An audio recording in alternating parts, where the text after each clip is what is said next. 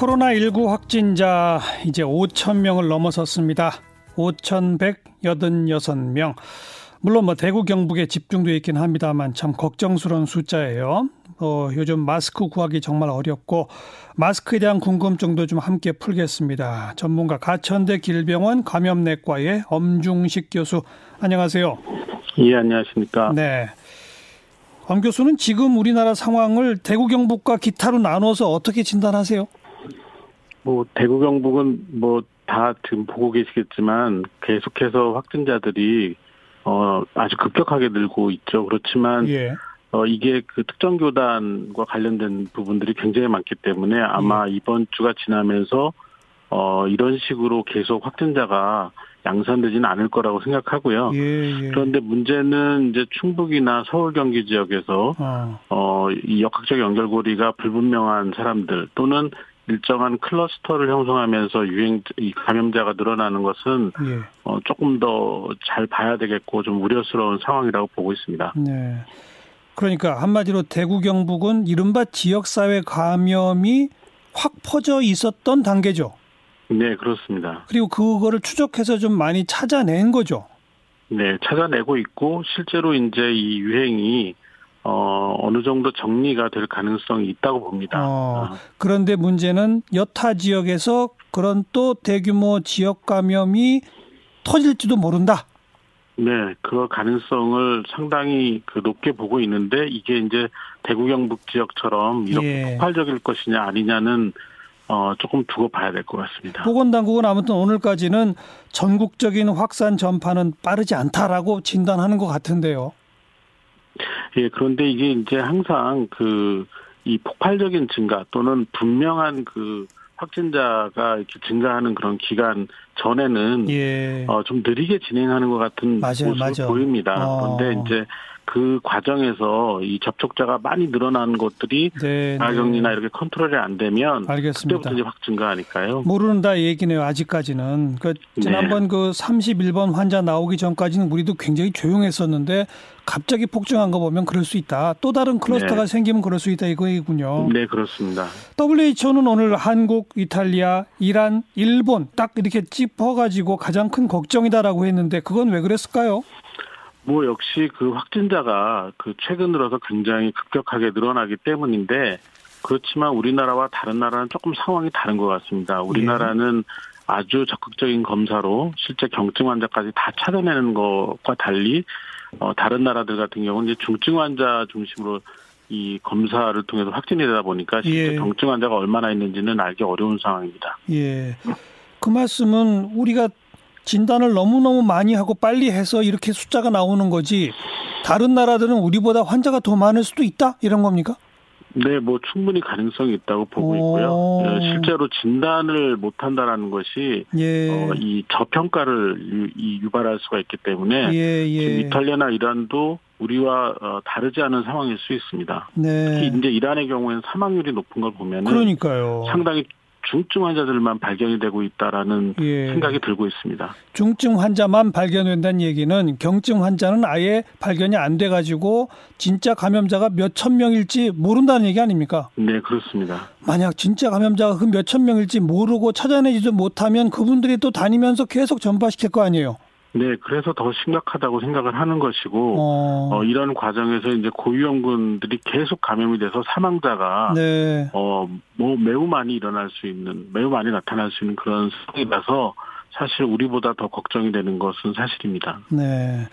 그나마 우리가 진단을 재빠르게 하고 있는 것은 우리의 장점이죠, 분명히. 네, 그렇습니다. 그런데 이제 어쨌든 진단하다 보니까 경증이라 하더라도 확진자 그러면 이제 불안하고 그래서 병원에 가고 싶은데 병원에 갈 병상은 없고 이러다 보니까 정부가 이제 생활치료센터라고 하는 안을 냈잖아요.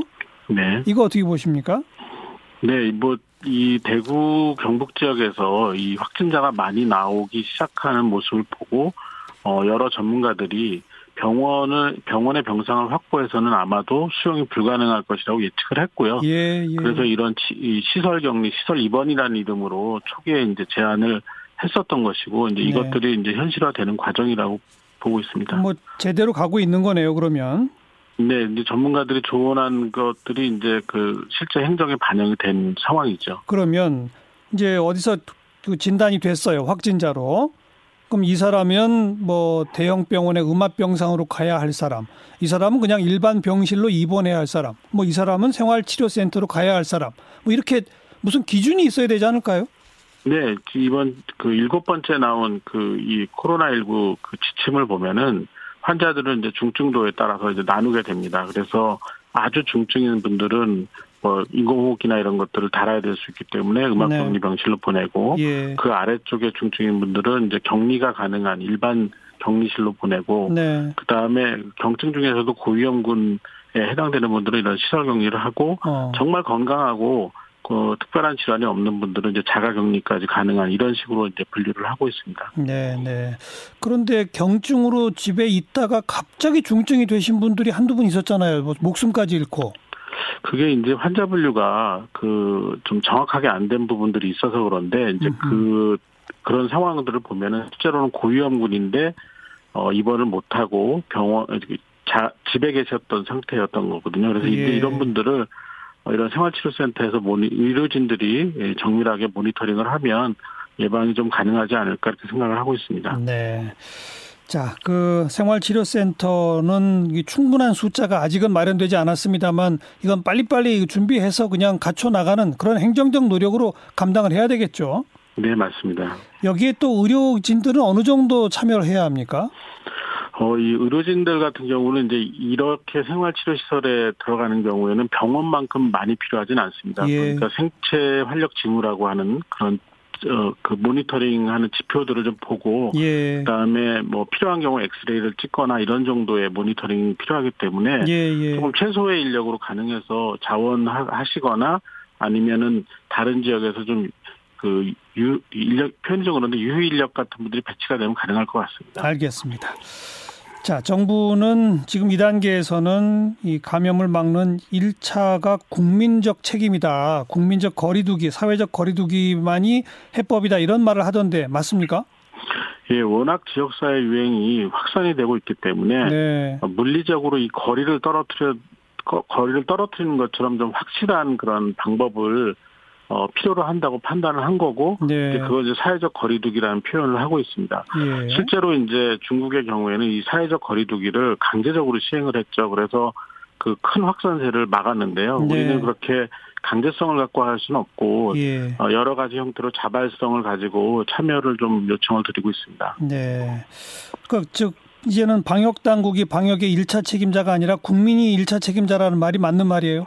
네, 지금 이제 어. 처음에는 이제 검역 초 검역을 통한 그런 방역에서는 정부가 주체가 됐고 그리고 이제 2차 유행에는 의료기관이 어 이런 방역의 주체가 됐다면 예. 이제는 어, 국민 한 분한 한 분이 방역의 주체라고 할 수가 있겠습니다. 그건 대구 경북이 아니라 전국적으로 다 그렇습니까? 네, 그렇습니다. 아, 기간은요? 지금 뭐 정부는 계속 앞으로 1, 2주, 앞으로 1, 2주라는 얘기를 너무 자주 하는 것 같아요. 예, 사실은 이 얘기를 한 열흘 전부터 저희 전문가 단체들이 얘기를 하기 시작을 했고요. 네. 본격적으로 시작이 된 것이 이번 주라고 볼 수가 있겠습니다. 그래서 이번 주 다음 주까지는 음. 좀 집중적인 이런 사회적 거리두기가 이루어져야지 네. 2주쯤 2주쯤 후부터 이 확산세가 좀 꺾이지 않을까 생각을 하고 있습니다. 다음 주까지는 사회적 거리두기를 확실하게 해보자. 네. 그리고 꺾이면 이제 그때부터는 조금 뭐 풀어도 되고 그죠? 네. 그 대신에 만약 어느... 2주째 네. 그러니까 다음 주가 지났는데 안 꺾이면 계속 더 해야 되네요. 어, 예. 그럴 때는 이제 정말 어떻게 해야 될지 심각하게 고민을 해봐야 되는데요. 어. 이제 특히 이제 뭐 이 고위험군에서의 감염이 더 많이 늘어나고 사망자가 늘어날 가능성이 많아서 예. 그런 상황이 되면 정말 간, 강제성을 가지고 진행을 할 것이냐 이런 네. 부분에 대한 논의가 필요할 것 같습니다. 아이고 무서워지네요. 음. 자 마스크 지금 미국 보건당국은 코로나19 예방 방법으로 마스크 권고 안 한다잖아요. 네. 어떻게 생각하세요? 이게 이제 그 지역사회가 갖고 있는 특성하고도 많이 좀 그 연관이 있습니다. 예를 예. 들면 미국의 이 인구 밀도나 또는 이 사회가 돌아가는 체계 체계가 이제 우리나라하고는 뭐 너무 많이 다르죠. 예, 예. 어 실제로 이제 인플루엔자 같은 경우는 외국 연구를 보면 마스크가 얼마나 그 예방을 하는지에 대한 그런 그 근거가 별로 없습니다. 그렇지만 예, 우리나라처럼 인구가 밀집되어 있고 어. 굉장히 사람 간의 접촉이 많은 데서는 사실 마스크를 쓰지 않으라고 권고하기는 좀 어려운 것 같습니다. 그리고 네. 실제로 마스크를 통한 그 예방 효과나 이런 것들을 어, 건강한 사람보다는 호흡기 증상 있는 사람들한테 더 그 기대할 수가 있겠, 그렇죠. 있거든요. 그렇죠. 네, 그래서 어 그런데 호흡기 증상이 있는 사람들 또 이 코로나 같은 경우는 아주 초기에 호흡기 증상이 불분명한 경우에도 이 전파력이 있기 때문에 아, 예, 저희가 마스크 권고를 좀 더 강력하게 할 수밖에 없는 그런 그랬군요. 우리나라만의 특징이 있습니다. 근데 이제 마스크가 워낙 부족하다 보니까 재사용해도 되느냐 그리고 면 마스크 좀 깨끗이 빨아서 말려서 햇빛에 말려서 써도 되느냐 어떻습니까? 아, 이건 더 그 말씀드리기가 그 어려운 부분인데 이제 고육지책이라는 표현을 쓰겠습니다. 예, 그러니까 원- 예. 저- 원래 이제 마스- 마스크 공급이 원활하다면 이런 논란을 할 필요가 없이 정말 재활용을 하면 안 되는 건데요. 네. 워낙 이제 그 공급이 원활하지 못하다 보니까 이런 어 부분이 있는데 식약처에서 이런 것과 관련돼서 오늘 또 권고안을 그 발표를 하셨기 때문에 좀그 예. 부분을 좀 참고하시면 좋을 것 같습니다. 그 내용이 뭐죠? 어, 그러니까 이제 이- 그 아주 짧은 기간, 근데 사실은 이 짧은 기간은 얼마라고 시간을 정하지는 않았는데요. 짧은 예. 기간 사용을 하고 다시 사용할 수가 있는데 그런 경우에는 이제 공기가 잘 통하는 곳에서 건조를 시킨 다음에 사용해라. 뭐 이 정도의 권고가 있습니다. 짧은 기간 쓴 마스크는 공기 잘 통하는 곳에서 완전히 말리고 다시 써라. 네네. 면 마스크도 뭐 그나마 네, 부족하다. 면 마스크, 네. 예, 면 마스크의 경우에도 이제 마스크가 부족하면 사용을 할 수 있다라고 이제 그 언급을 했습니다. 네, 사용할 수 있고 면 마스크도 깨끗이 빨아서 다시 말리면 재사용도 가능한 거지 않았습니까? 네, 뭐 이론적으로는 똑같은 상황이라고 볼 수가 있겠죠. 네, 네. 사람들 별로 없는 한적한 길을 혼자 걷거나 심지어는 산길을 걸어가시는 분이 마스크 쓰고 있는데 그건 필요 없는 거 아니에요? 네, 개방된 공간에서 완전히 환기가 이루어지고 있는데 예, 어, 사람이 없는 데서 마스크를 착용하실 필요는 그러니까요. 없을 것 같습니다. 예, 예. 한적한 산길 걷는 분이 쓰고 계신 사진 보고 제가 이건 좀 과잉 공포 아닌가 하는 생각이 들어서 말이에요. 여기까지 고맙습니다. 감사합니다. 가천대 길병원 감염내과 엄중식 교수였습니다.